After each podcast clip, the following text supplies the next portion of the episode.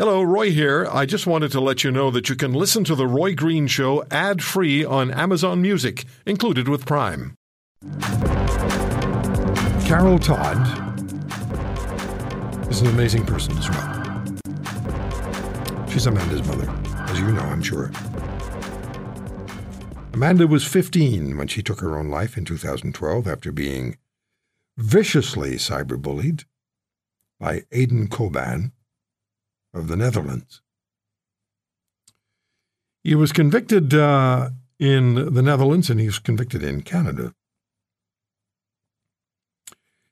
And uh, Carol, who works tirelessly to, to maintain Amanda's profile and, and her influence posthumously on on everyone. I was going to say young people, but everyone in this country. Carol got news the other day that a Dutch court has added, as globalnews.ca reported, to her quote never ending story. And Carol Todd joins us on the Roy Green Show. I won't ask you how you are, Carol. I know how you are. Um, okay. But this this must have been and absolutely shocking. Tell us, please, what what did what is the Dutch court telling you they they, they want now? Well, as from the news, we find out that the Dutch courts need more information from Canada about what would it be like if Aydin Coban had been serving his sentence time, the 13 years, in Canada.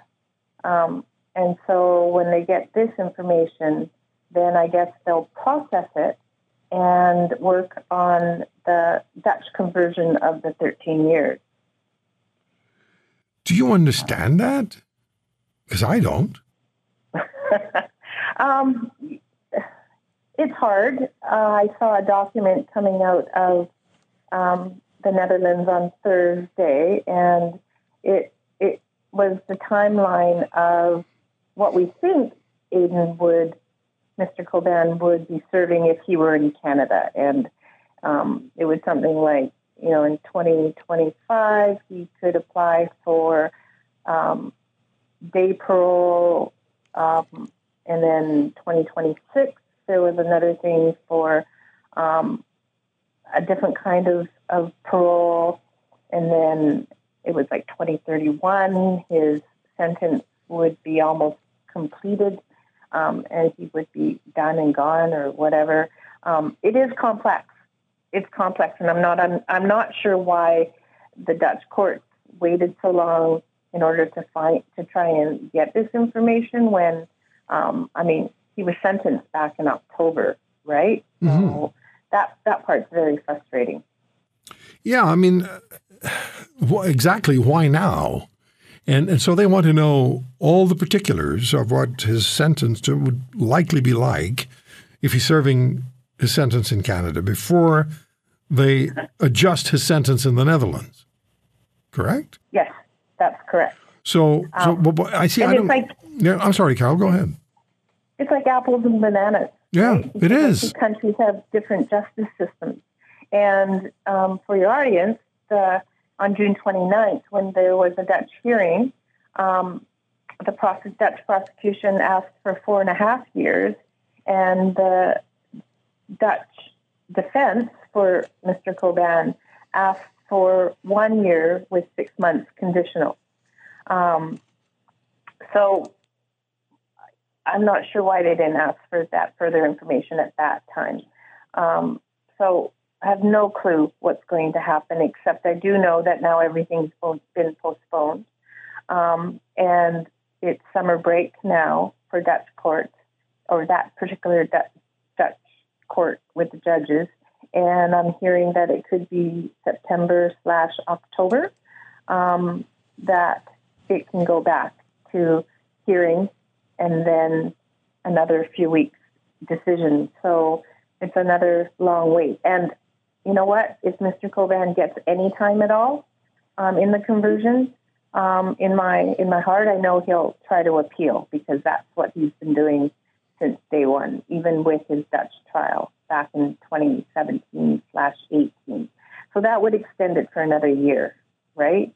To go to appeals court. Yeah. So Amanda's never ending story is never ending still.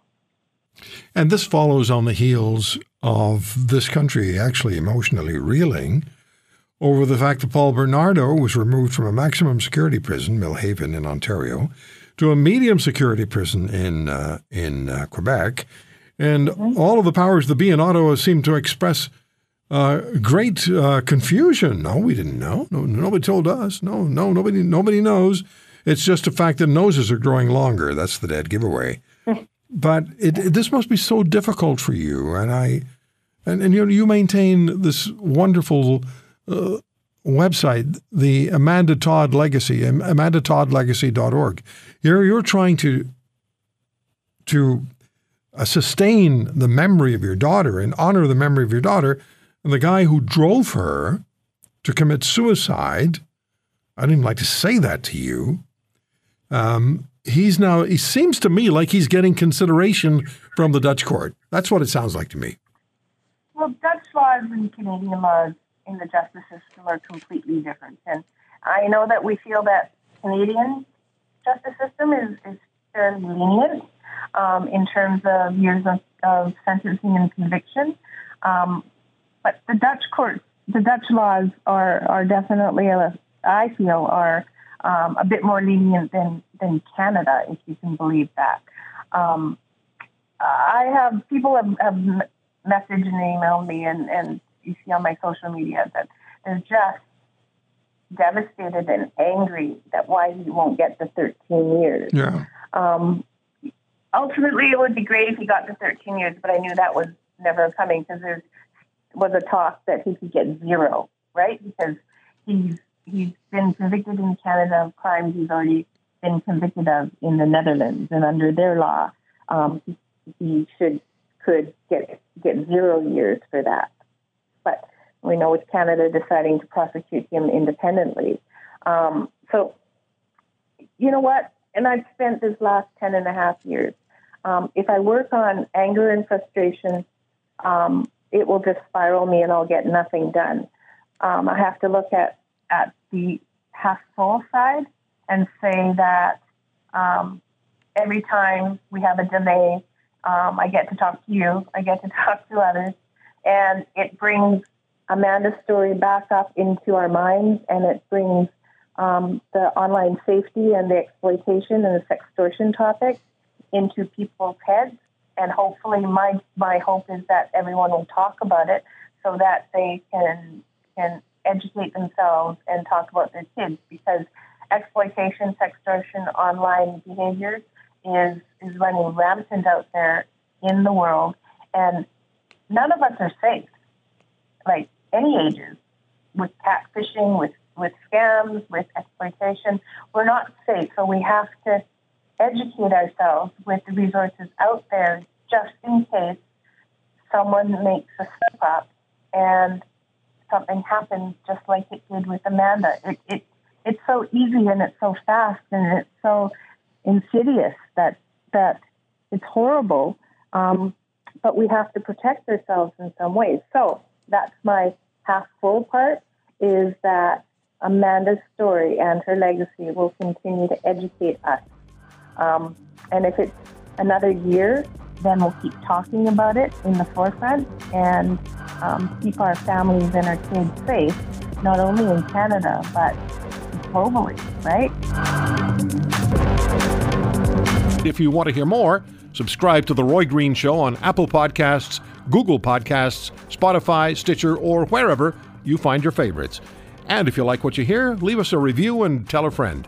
I'm Roy Green. Have a great weekend.